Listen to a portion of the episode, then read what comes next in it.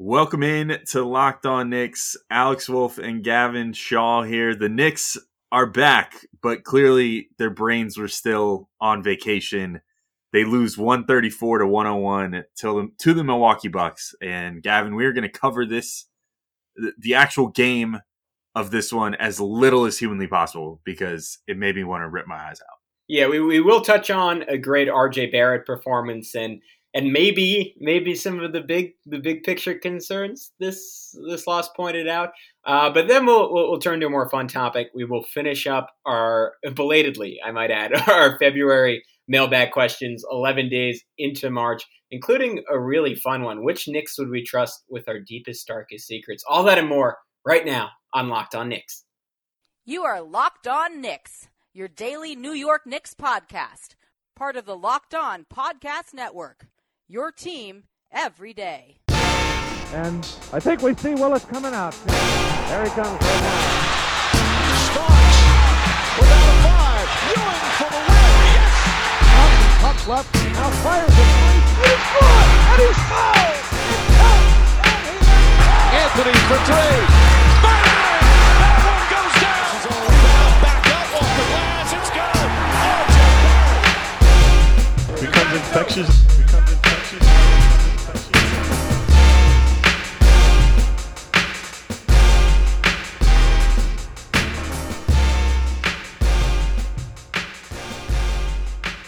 All right, welcome in to Locked On Knicks. Today's episode is brought to you by Michelob Ultra. Are you happy because you win, or do you win because you're happy?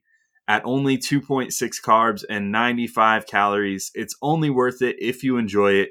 Stay tuned for the Ultra Player of the Week coming up later in the episode. I am Alex Wolf. I'm the editor in chief of Knicks blog, The Strickland, which you can find at thestrick.land in your web browser joined as always by Gavin Shaw, play by play broadcaster by day, podcast host by night. I haven't called you in a minute. Pod Batman is on the on the pod today. And uh, Gavin, we have certainly a game to talk about. That's you, you, no can't, you can't argue that. I, I would love to, but you, you can't. Yeah, I guess you can't. It's it's questionable whether it was even a game. It was like a shoot around for the Bucks, and a nightmare for the Knicks. Uh, again, the final score tonight was 134 to 101. The one bright spot, which we'll get to in a minute, would be RJ Barrett, 22 points, 9 of 15 shooting, 5 rebounds, 2 assists. Uh, Julius Randle had his worst game of the season, his only uh, single digit scoring effort of the season 7 points, 3 of 12 field goals, uh, 8 rebounds, 6 assists. You know, I, I, did think he was still looking to dish decently enough, but man, he just got locked right up by Giannis and Brook Lopez and whoever else was covering him down low. Um, and yeah, Elfrid Payton was Elfrid Payton. Probably his worst game of the season, I, I would say, which is a pretty good bar to clear. Alec Burks was pretty good off the bench. Quickley was good to start and then, uh, you know, went back into sort of chucking a little bit again which was not great. And all in all, just not a ton to write home about, Gavin. But did you, before we get to RJ, who's like the starring attraction, did you have anything else that really kind of caught your eye in this game? I, I guess just big picture takeaways because obviously the Knicks had won seven of their ten of their last ten going into the All Star break, and I, I, was maybe I didn't talk about this enough on the pod because I, I, sort of caught up in the optimism of it all. But in, in this week off, I've sort of been contemplating. All right, is that is that the real Knicks or were they just playing a really weak schedule? And tonight tonight was some some evidence for for the latter of those two takes. Of course, we, we have to note the Knicks were uh, bereft of, of two starters, no Mitchell Robinson. I'm just going to call Derrick Rose a starter because clearly they're much better with him in the lineup than they are with Alfred Payton. And that was never more evident than tonight, where Julius, it, it felt a lot like a regression to last season, where he, he would just really, really falter against lack of spacing and, and double teams. And, and I mean, obviously, he didn't have a good game, but I thought part of it was just with, with no Rose out there and with Elf back in the starting lineup. I mean, obviously you have Nerlens, but you lose a little bit of like a vertical threat without Mitch, and, and, and a defense is long and as physical as Milwaukee. And and it was I thought it was interesting at the Bucks. It, it almost seemed like they used the Giannis strategy of building a wall against Julius Randle. Like every time he took it in, there were two, three uh, green jerseys all around him, and, and usually one of them was Giannis, which which is like two defenders in and of itself. So I think I think Julius kind of had probably some some very traumatic flashbacks to the days of, of David Fizdale, where where the court was just completely completely shrunk around him, and uh, maybe maybe being a little bit out of rhythm after after a few days off, having to fly to Atlanta, then probably go home for a little bit, then come back. It, it all it all kind of tracks that he would have a bad performance. But I'm curious your opinion, Alex, of whether this this indicates anything about the Knicks, or, or was it just a bad night with them missing two starters? Was, the truth is probably somewhere in the middle. Yeah, I, I mean, you also have to consider too that the Bucks, you know, they've they've struggled some on defense this year, but this is probably you know a top five or so defense in the NBA most of the time. Last year, I, I believe they led the league in team defense by most measures. Oh yeah, they uh, were this, they were far and away number one in the regular. Yeah, season. this year not so much, but they're still you know in the vicinity. And it, it's funny, I did um I did Locked On today. Go go listen and download to Locked On today. Did a, a quick little segment on there about this game. I don't know.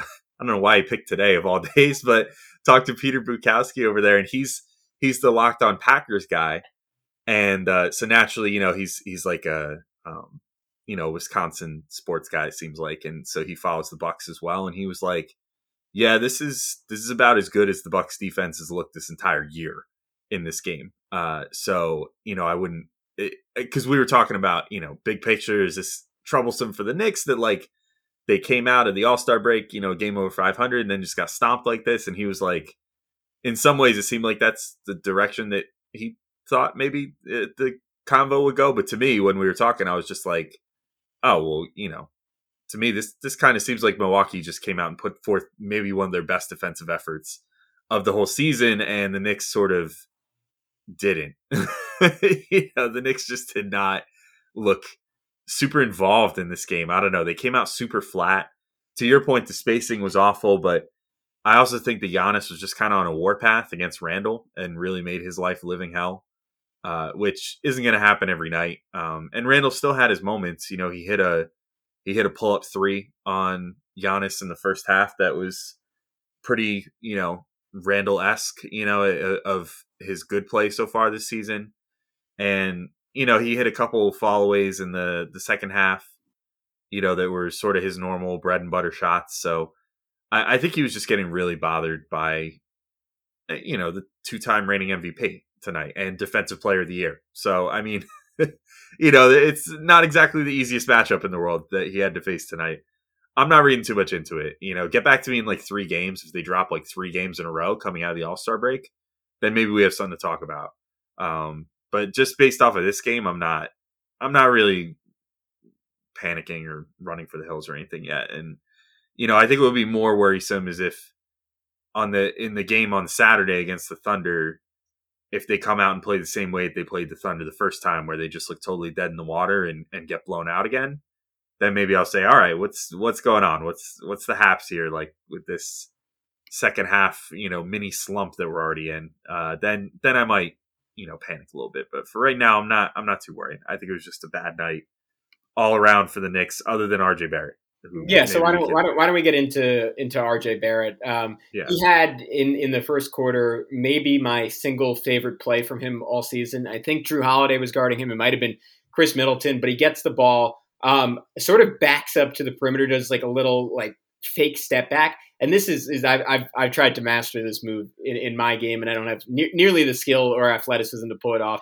But like, kind of like like when you do like a step back and head fake while keeping your dribble, and, and that's a that's a tough thing to sell when when the step back three isn't a part of your game. And RJ, I mean, you could count on one hand the number of step back threes he's even attempted this year.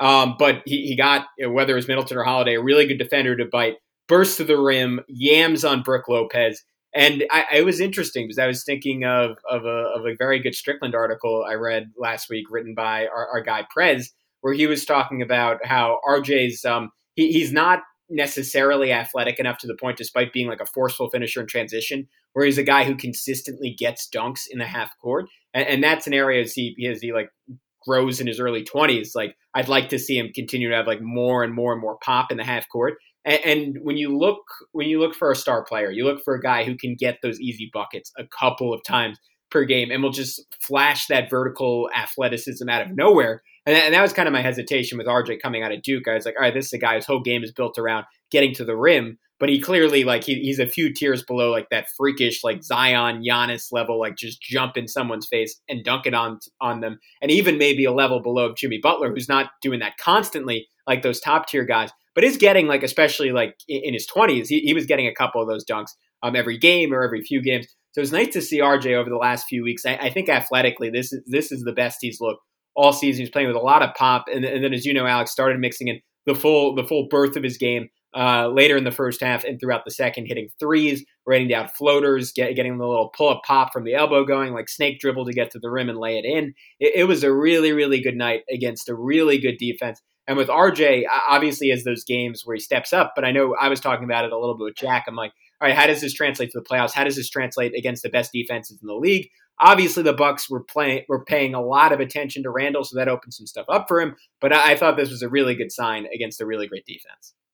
Yeah, for sure. I mean, this could literally be if things mostly hold serve for the rest of the year. This could literally be the team that the Knicks might be facing in the first round if they make the playoffs.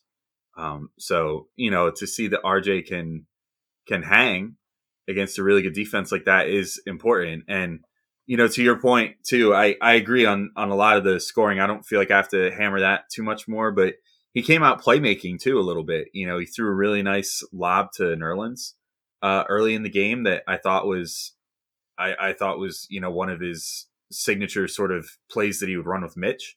So it's nice to see those two sort of developing a little bit of chemistry. I wish they would go to that more often, particularly in a game like this where Randle didn't really have it, and Alfred really didn't have it. Um, you know, he just he was bad. Uh, you know, it, it would have been nice to see a little bit more RJ Noel pick and roll, or even get him out there with Taj, who sets sort of the the harder screens and you know isn't necessarily a lob threat, but kind of gets his butt into guys more down low, and more importantly, has hands to catch the ball, um, and you know make some sort of play with it.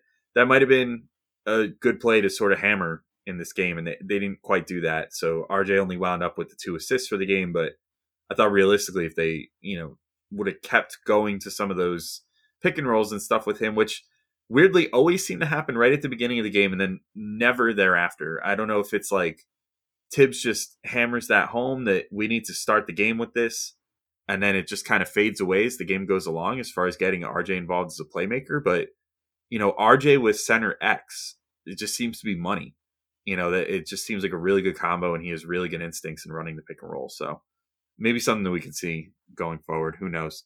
Uh, but Gavin, I think this is a perfect opportunity. You know, we've been a little, little too Julius Randle centric when we've been naming our Michelob Ultra Players of the Week, and you know, I think now is the is the time here uh, to crown RJ Barrett as our Michelob Ultra Player of the Week for this week you know, he has been awesome, not just in this particular game, but in, you know, the games leading up to this. Uh, Pat O'Keefe, a, a guest that we had had on the show, tweeted during the game bright spot on an otherwise tough night for the Knicks. RJ Barrett over his last five games is averaging 20.6 points per game while shooting 58% and 56% from three.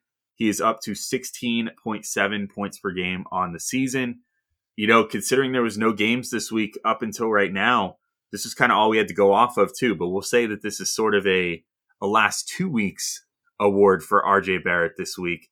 And you know, RJ, it's clear that he's having a lot of fun out there right now. I think the game is coming easy to him, and it's only worth it if you enjoy it, as our friends at Michelob might say. And there's really not a lot of not a lot of empty parts to RJ's game, not a lot of empty calories going on there. And that's just like Michelob Ultra 2, only 2.6 carbs and 95 calories uh, per bottle of Michelob Ultra. On top of it, you know, RJ's just playing with a lot of joy. And as we know, joy creates success. And enjoyment isn't the end game, it's the whole game, you know, and clearly RJ's having fun with it out there. That's very important, you know, just like when you're choosing your favorite beer for a good night, like Michelob Ultra, RJ Barrett's got to go out there with a smile on his face and, you know, be enjoying the game and not overthinking it. And that's, I think, been pretty key to his development and to his recent hot stretch of play. Um, just the happiness and enjoyment that he's taking out of the game. So, are you happy because you win, or do you win because you're happy? That is the important question here. I would say that RJ right now is winning because he's happy, not so much only happy because he wins. So once again, RJ Barrett, congrats, buddy. You are our Michelob Ultra Player of the Week for this week. And Alex, I want to tell people about Bet Online, the fastest and easiest way to bet on all your sports action. Football might be over, but the NBA, college basketball, and NHL are in full swing. Bet Online even covers awards, TV shows, and reality TV.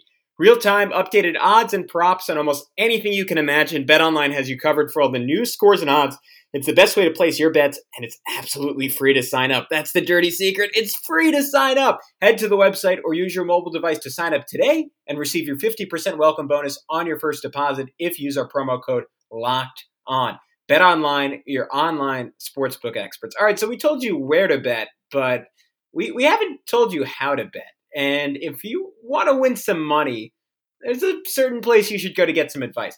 Betting on the Knicks doesn't have to be a guessing game if you listen to the new Locked On Bets podcast hosted by your boy Q and handicapping expert Lee Sterling. Get daily picks, blowout specials, wrong team favorite picks, and Lee Sterling's lock of the day. Follow the Locked On Bets podcast brought to you by betonline.ag wherever you get podcasts. All right, Alex, let's get back into it.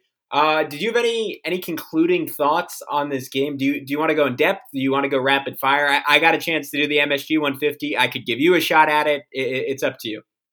My concluding thought on this game is that I'd like to forget it ever happened.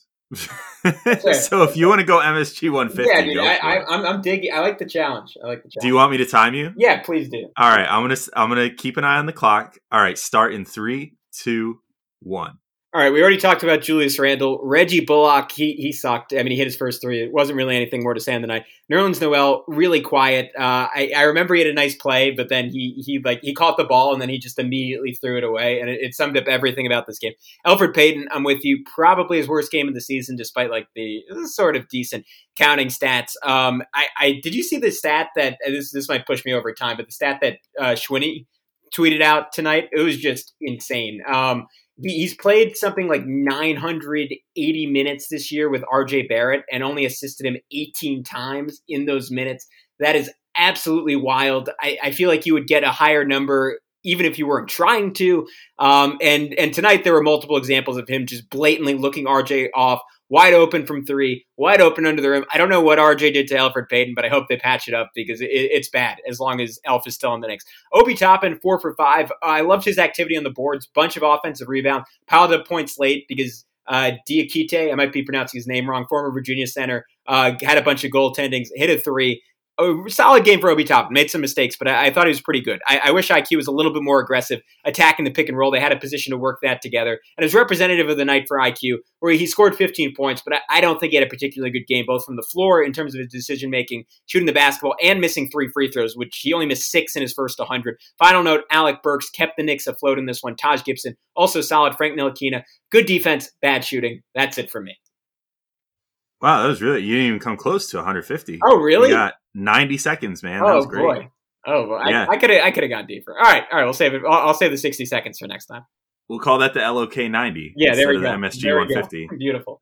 I was right. I was like I thought I was going over. like I was going way. No, yeah, you, you crushed it, man. That was that was a minute and a half.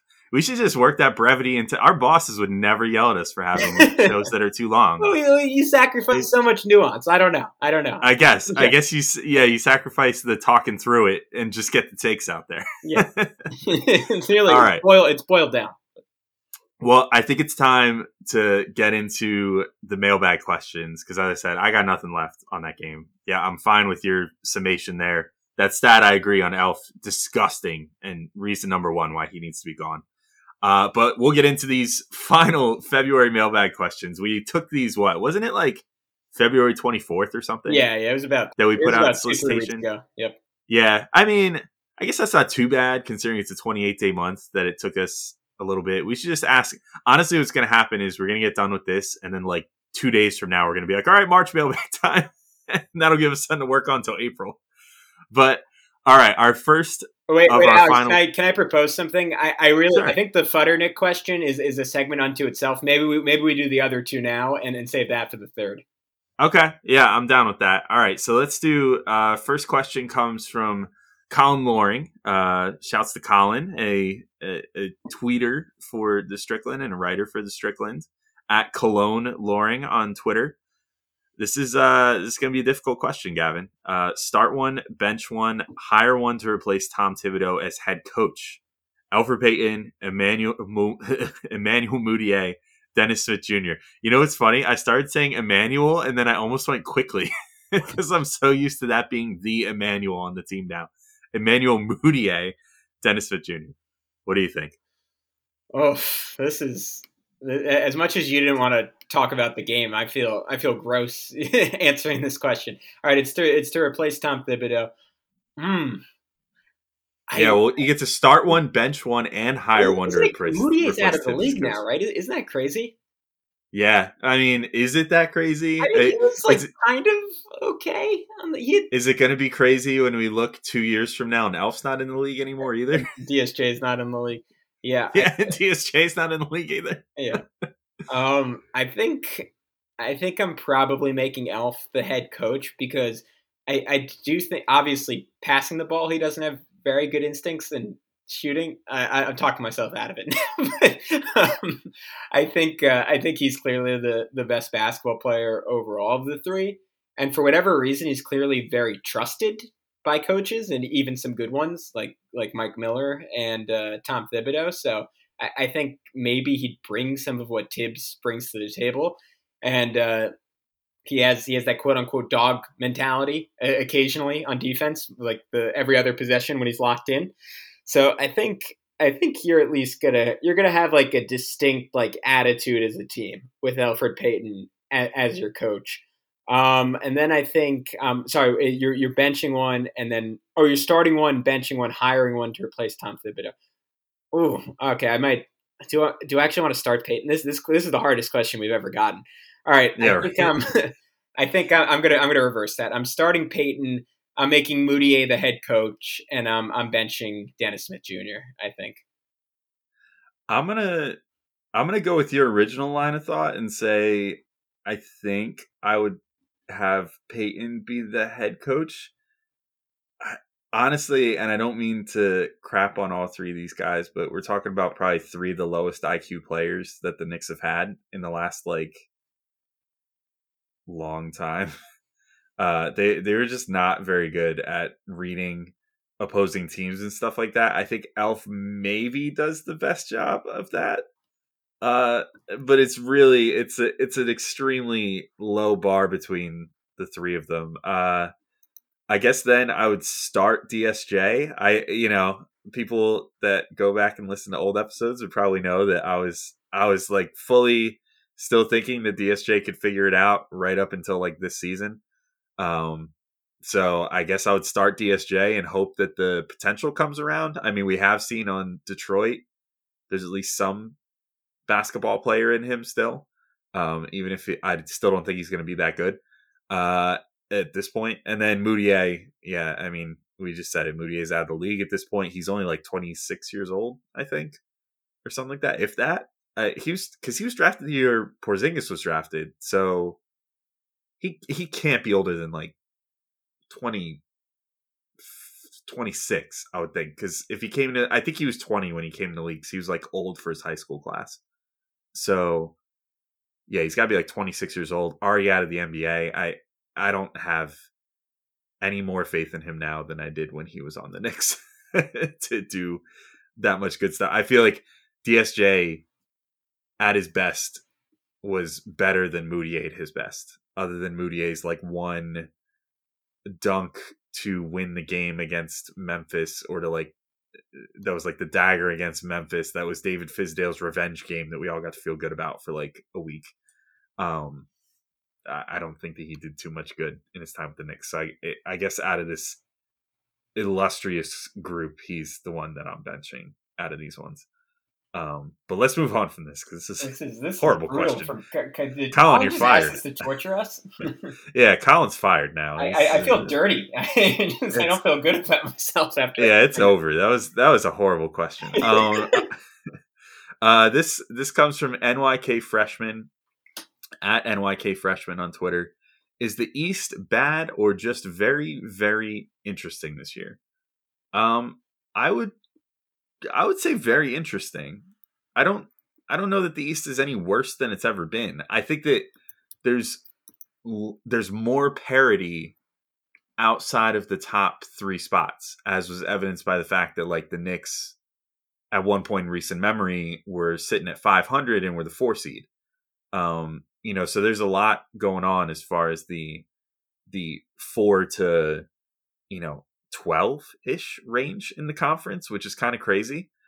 So you know, basically eight spots open out of not eight totally available uh, because you're only going to have the top 10 are going to make it in. So I, I think, yeah, I, I think that the East is, I guess, not as top heavy in the sense that the top, you know, five teams are usually in a different class in the East. And then, like, I guess you could argue like six through six through the the bottom you know there's varying levels of whatever you know like the usually the three seed rolls over the six seed in the east and the two seed and the one seed roll and i guess you could say that's the case in both conferences because that's why seedings exist but I, I think that this year there's there's more parity between four through you know like 12 and and that's just sort of what we're seeing play out and these teams play each other a lot because they're in conference particularly this year you know, I think there's more.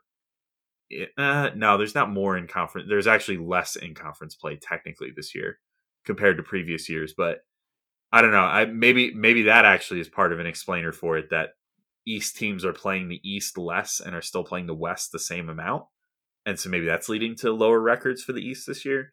I don't know entirely how to explain it. I guess it would require a lot of data and research that I don't feel like getting into. But my gut feeling is I don't think the East is really any worse this year than it normally is. I think that we're just kind of seeing this thing where a few teams are rising, like the Knicks and the Hornets, and you know, not too many teams are falling. So as far as talent levels, so it's just kind of creating this like this very competitive four to twelve range in the in the conference this year. Yeah, I think the the one thing I will say about the East, when was the last time the East had a team as talented as Brooklyn? I, I would say the 12-13 Heat were, were probably the closest example. But I mean, you can you can make a case that the actual answer is like the '90s Bulls. Like, yeah, I, I don't I don't know. Like, w- was there another team with with three players as good as Kyrie, KD, and Harden? I mean, you can even argue that the Bulls didn't have that. You could you could argue like no team in recent NBA history has had three offensive talents like that. So I mean, I think I think that it, it gets forgotten a little bit, but like Bosh really took a back seat in Miami. he Like, was good, but those those three guys. I mean, like Bosh is, is not on. I mean, o- offensively, like as a two way guy, I, I agree, and like that's why you can make the case that overall they're just as good. But but Wade was already like he he kind of like was still in his like apex the first year there, and then by his second year, like he like his knee was kind of messed up. He was like in and out. He, he was he was like tailing off a little bit. Obviously, you take that version of LeBron over anyone on on Brooklyn, but Harden and KD and Kyrie together, that's that's no joke. And and and they have like a lot of ancillary talent. So I, I think I think just having Brooklyn does a lot. Like if you're just if you're just talking about this Eastern Conference as a whole, relative to past ones, I think Philly is really really good. And there were there were years in the past few years where they maybe would have been the heavy favorite. Like even even last year, I think if Philly had this team, I would have I would have banked on them being able to beat Miami and and maybe get through the East. Obviously, you, you still want to see in the playoffs with with Ben Simmons and Embiid, but Brooklyn's or Philly's really good. We saw it firsthand tonight. Milwaukee, even though they, they, they get a lot of crap and it's it's well deserved until they prove people wrong in the playoffs, they're still really really good. Giannis is still very very good. You see, you have to figure him out on a night to night basis. I think Miami by the end of the year is going to be an issue for a lot of teams. I think Boston, if, if they get one more guy in there, they're going to be really good if Kemba's healthy and rolling. Charlotte's kind of sneaky, very talented offensive team. Toronto just lost their third straight, obviously fell back a little bit. Indiana's been missing TJ Warren and now Caris LeVert essentially the entire season.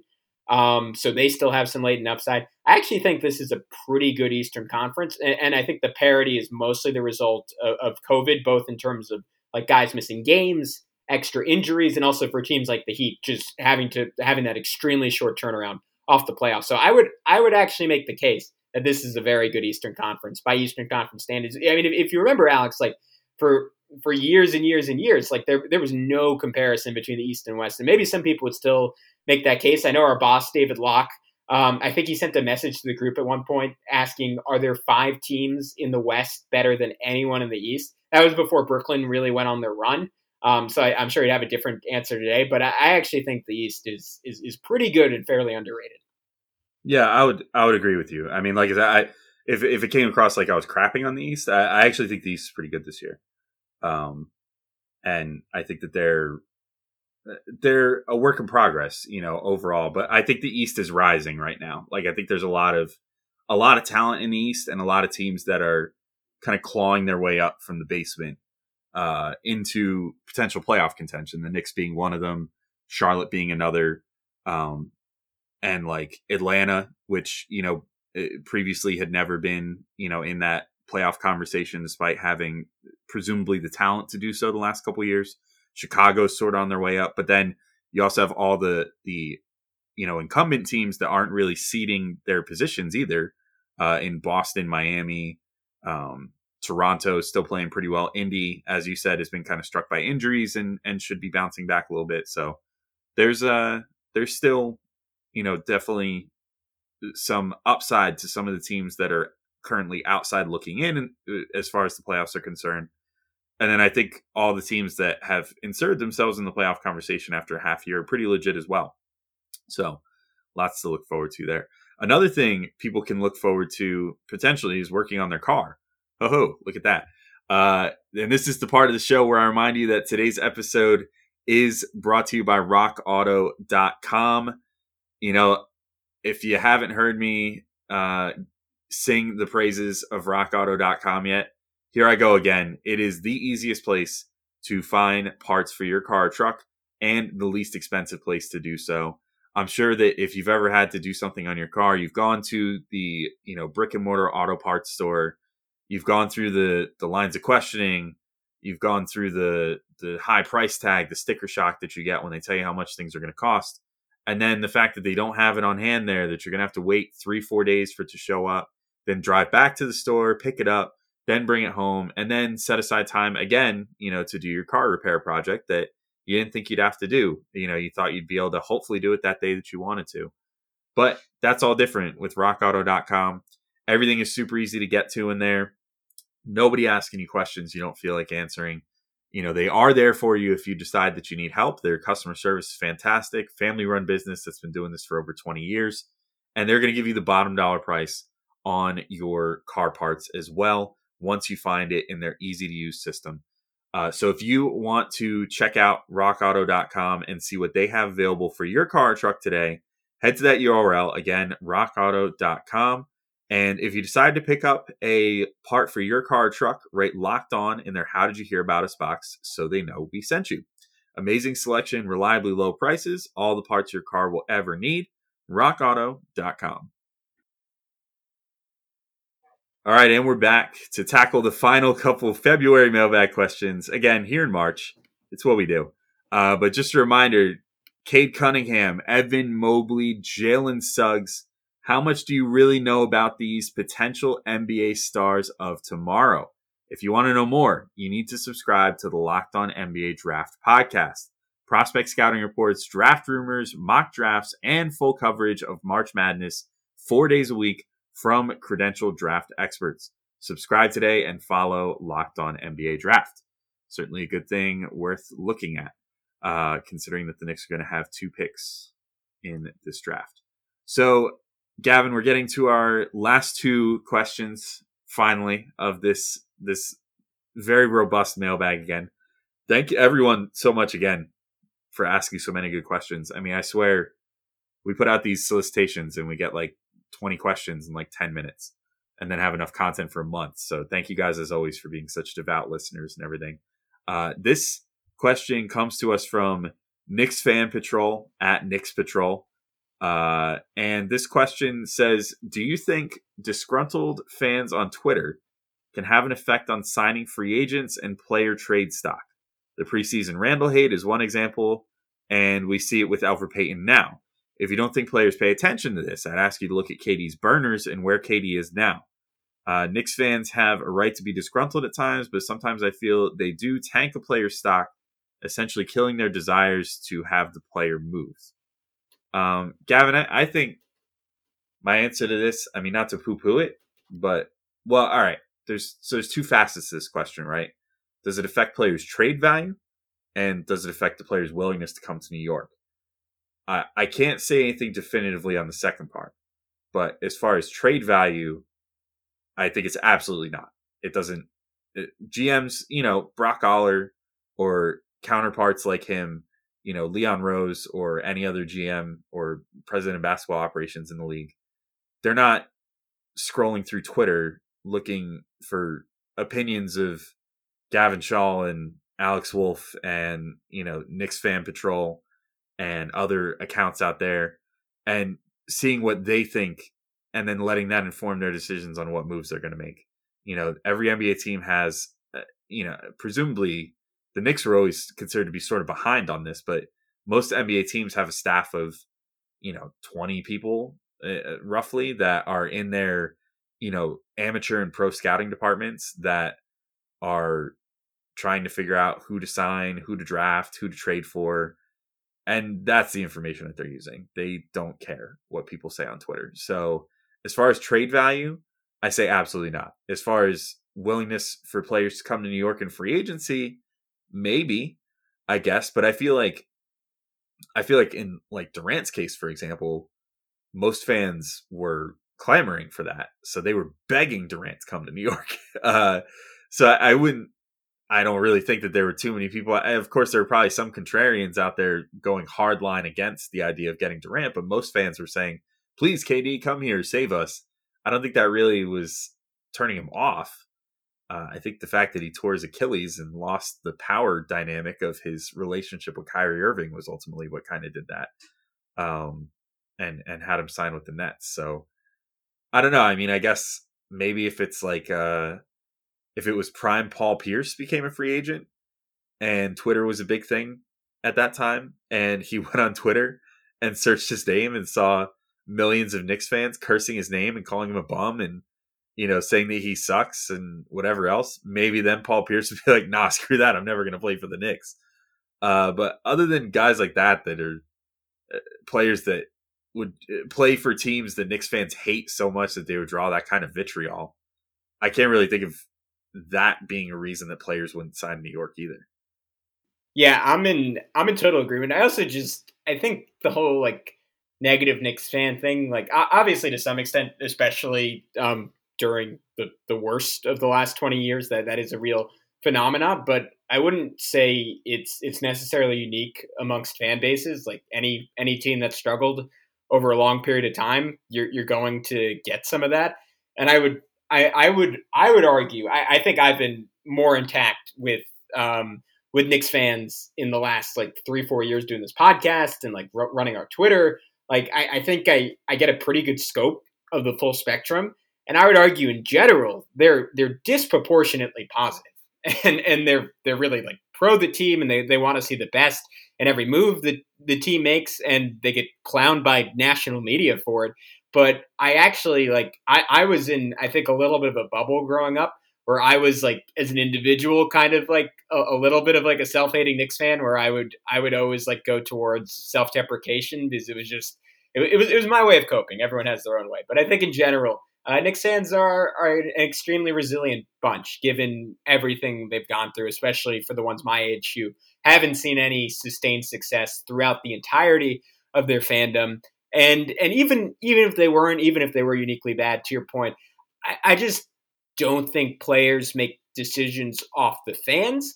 I, I, think they might make decisions off the same thing the fans are reacting to, which is years of mismanagement, years of bad ownership, uh, not having the right coach, not having the right roster. Uh, that, that's what a player is looking at, but he, he's not looking at the fans. And, and if the first thing wasn't an issue, the, the second thing with the fans reacting to it wouldn't be a thing, and the player wouldn't care in the first place. So I, I think it's I think it's kind of a non-issue.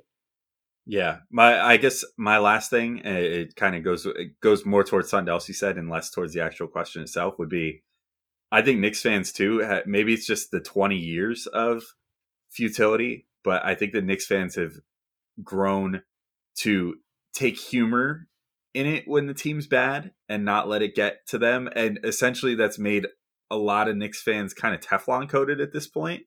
I mean, we, I would say that Knicks fans, by and large, myself included, I get I get pissy at certain stuff get mad when you know you you noted that the national media just goes out of their way to go after Knicks and particularly Knicks fans. I, I, they direct it literally right at the fans. It's not even like they're saying, "Hey, Jim Dolan sucks" every time. They go, "Ha ha, Knicks fans suck," and we're happy that they're miserable. And it's like you go, "Wow, that seems uncalled for." So people get mad about that sort of stuff. But as far as the team losing or whatever, I think Knicks fans in the really bad years have gotten good about having a laugh about it and stuff. And there's other fan bases around the league that you see just can't handle losing.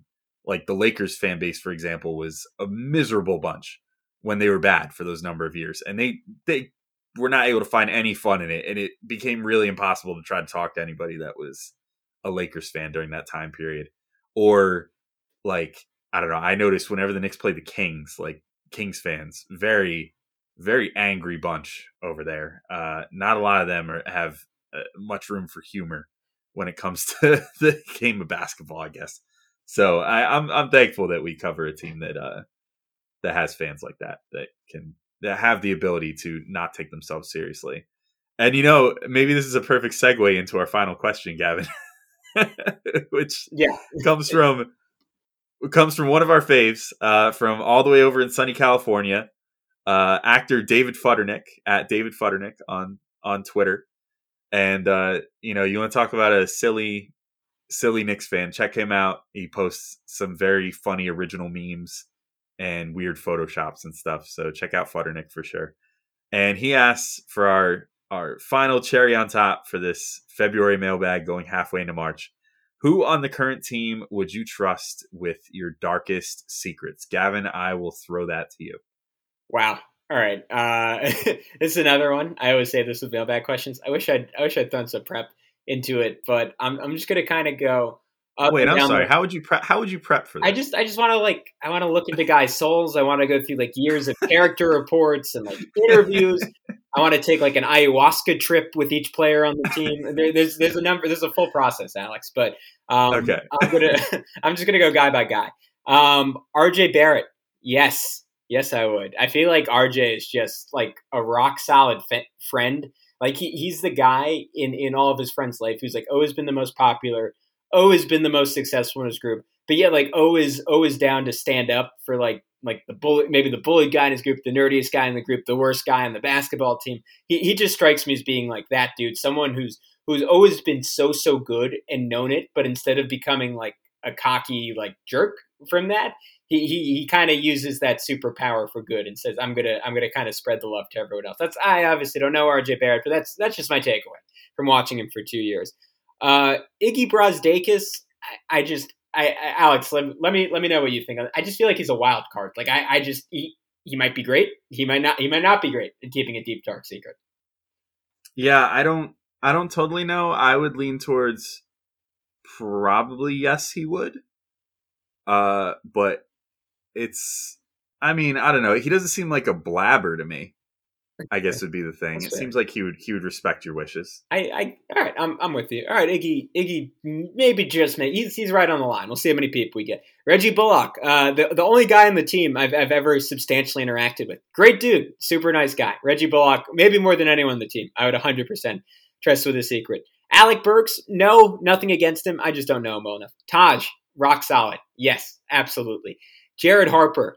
Um, I, I think just just based on how clutch he is, like going back to college, he just has a sense for the big moment. I feel like he would be he would be a clutch friend as well, and he would he would he would sort of take your secret and say, you know what, I know this means a lot to you. I step up in regards to important things, I'm, I'm going to maintain that secret. Kevin Knox, A- Alex, I'm gonna I'm gonna throw this back to you. I, I really I just I don't have a great gauge. Mm, I Knox seems like a solid dude. Um, I did actually this get like your deepest. Maybe I, I maybe I'm being a little too generous. This is like your deepest, darkest secret. It's not like yeah, I'd be I'd get a beer with him. This is like yeah wanna, like, my my my life so my big my big worry with Knox would be dude plays video games all the time and like you know there's a lot of like just random talk that you do when you're on games with your friends or whatever so i would worry that knox would be on with one of his buddies playing you know fortnite or whatever and be like oh yo guess what guess what this guy alex told me like blah blah blah just for something to talk about in between you know while they're in the lobby or whatever so yeah something something about that that video gaming time yeah. Well, we, we, we do have a very recent example of it going very wrong with an NBA player talking while playing video games recently. There you go. Yeah, that scumbag. Yeah. Um. Although that seemed a little more deliberate. Yeah, yeah, that's a little a little, little more egregious. yeah. You know, sometimes you sometimes you're looking for something to fill the space, and you fill it with a you know a, someone's deep dark secret. Other times you fill it with a slur. You know, whatever. I, you got to do what you got to do to Yeah, fill you gotta- space you while just- you're you just- broadcasting. There's some people. uh, Not not everyone's a natural podcaster. You got to just throw stuff in to make conversation. All right. Yeah. Um, no, it was, it was horrible. To be clear, um, Nerlens Noel. Uh, I'll, I'll again. I'll send it to you. I just. I, I feel like again. I would throw him in the category if I just. I, I need. I need more data. There's just. There's information missing there. Yeah, I got no read on him. And honestly, I think I think there's only maybe 3 guys on this that I would reasonably say that I I feel like I know well enough and could make a determination that I would tell them secrets. All right, like yeah. there's certain guys I can rule out. Like Rivers don't know enough. Rose, I get the feeling he would not. I would not Um, tell Derrick Rose my deepest darkest secret. Yeah, like Taj just I pr- probably he would probably keep your secrets. Yeah. I, he's a pros pro. He's he's an old dude. Uh, Obi Toppin, old soul, but you know I don't know for I don't know him for sure enough like that. Nerlens definitely don't either. Um, Elf, I would not just because I don't like him as much. Um, although that's No, well, no, Alex. He would never pass it on to anyone else. Oh, hey, that's a good way to put that. All right, never mind. Elf, maybe I would. Um, if, if you give him something, he's keeping it forever. I would say one guy I would for sure not tell my secrets to is Mitchell Robinson. I feel like he would for sure blab. Dude, he would he would start a live stream as you were telling. It would be like the D'Lo uh, Snapchat thing. Yeah, he would like make he would make a joke out of it. He would definitely kind of screw with you a little Yeah. bit like that. I love Mitch though. I think, but he's a class clown. Like he would definitely screw with you over that. Um, so I I probably would not tell him my deepest darkest secrets. I think my top three are R.J., Randle, and Frank. Yeah, think are my top yeah, three guys. I'm, with you. That's uh, no doubt. And maybe Taj is the only one who has a case. Like maybe over Frank, just because he's a little older, a little more mature. But you know what? I, I just love Frank, so I think I think I'd agree with you. I would say you could tell Quickley too, but I, I think they Quickley just wouldn't care. Yeah, he'd be like, he'd be like, "Well, I just leave me alone. I want, I want to sit Yeah. around." He'd be like, "That doesn't have anything to do with basketball. Why are you even speaking to me? Like, why? yeah, he's like, "I'm sorry. I just I have I have no interest." Why are you telling me about that thing that traumatized you when you were a kid? Yeah, you- you scared you of heights. Like, I don't care about like, this shit. Like, t- I got beamed up by aliens. He's like, "Man, I I believe it happened. I just it, it doesn't impact me at all." yeah, I could not care less about this right now. Um, I'm gonna go put up 300 more three pointers before. if uh, the aliens can help me with my shot, let, let, let me know. But Frank Ntilikina, I think, man, like he would be tight lipped for sure, and he would sit there with you, like put a hand on your shoulder if it was something like harrowing you were telling him to, and be like, "It's all right, man. Like you're good." Like I, I can honestly say that just from minimal. Like I had the, I, I got to you know cover a few Knicks games in person, got to be part of the media scrums, whatever. Frank is the one dude that just like is always like not say that other guys aren't like friendly to the media and stuff, but he's always just like uh, way more like cordial and just seems so genuine and like he even if he's just pretending he pretends like he enjoys the questions that you're asking him and enjoys being able to answer them um you know it doesn't seem like he's just going through the motions so i uh i think it would be i think frank might be my number one to be honest although i, I think that rj and julius would be good too Yeah. would be cool about it I think I think after Yeah, I, I'm torn between Frank and Julius for number one because Frank, I, I think he would really care. I but Julius just seems like I mean I again I not that I ever critiqued his character, but like I almost feel bad that we didn't get to know him a little bit more last year because he, he just came off as, as just an incredibly likable guy on JJ Redick's podcast. So he he just seemed like someone that you could I mean like just very grounded, very principled. Um, him him and Frank, I agree. That's a that's a strong top two in either order. All right, I think I think that's a pretty good note to end on. I'll throw you one final question. Would you would you tell Thibs your your deepest darkest secret? He would be just like quickly. Yeah, he just, he would, he just like, would not care. he, he would just be like, "Shut the hell up! That's not basketball. Let me get back to this film." Yeah, I need to. I, need to, I, I, need, I, feel like my Thibs impression is horrible. Yeah. I need to go do some bench presses per uh, per PD. That's yeah, yes, yeah. Oh man, yeah. He's, Thibs, can I tell you a secret? He's like, if you let me lift while while while, while you share. he would he would honestly he would just be there like the like you'd be telling him your your deepest darkest secrets and he'd be like the um like stereotypical like sitcom uninterested husband you know like with the wife telling him all about what happened you know during uh, whatever she was doing for the day. And the husband just sitting there like uh-huh uh-huh uh-huh.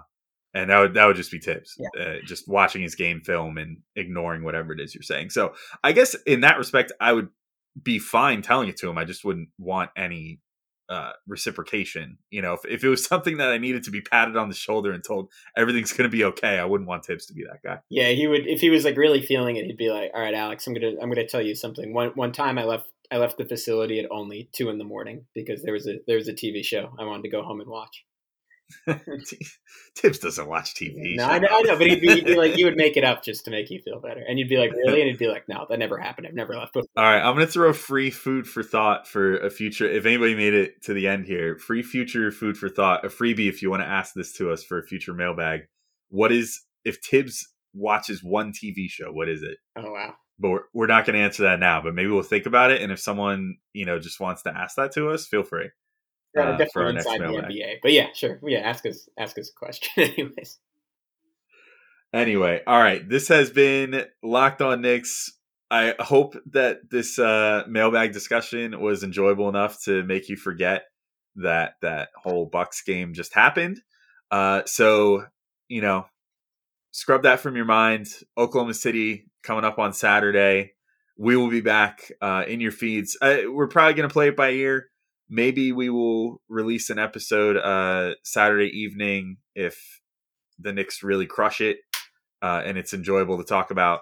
Or, you know, if nothing else, we have an episode that we're recording Friday night that will be coming out on Saturday. That should be really enjoyable. I won't spoil who that's going to be with, uh, but a cool guest, a return guest that we haven't had on for a little bit to go over some stuff. And, uh, you know, then at the latest after that, we'll talk to you next Monday. So, this has been Locked On Knicks. Forget that Bucks game ever happened. Peace out.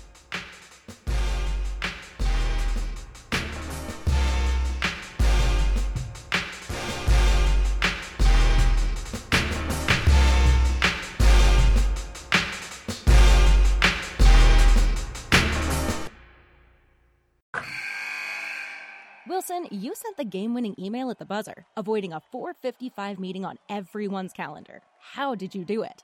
I got a huge assist from Grammarly, an AI writing partner that helped me make my point. And it works everywhere I write. Summarizing a doc only took one click. When everyone uses Grammarly, everything just makes sense. Go to grammarly.com slash podcast to download it for free. That's grammarly.com slash podcast. Easier said, done.